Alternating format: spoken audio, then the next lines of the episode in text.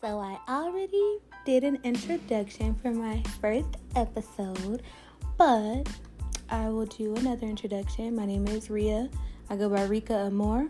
I also go by Scorpio Princess, the one and only. And I have a business called Tea with Ria. We will be talking about everything under the sun. I decided to not do anything specific.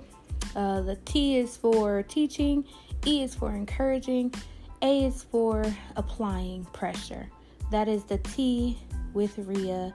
And basically, I will be encouraging everyone. Um, I'll be having resources for situations that might come about in your life and you don't know how to get to it. Um, yeah, that's pretty much it. Make sure y'all stay tuned, okay?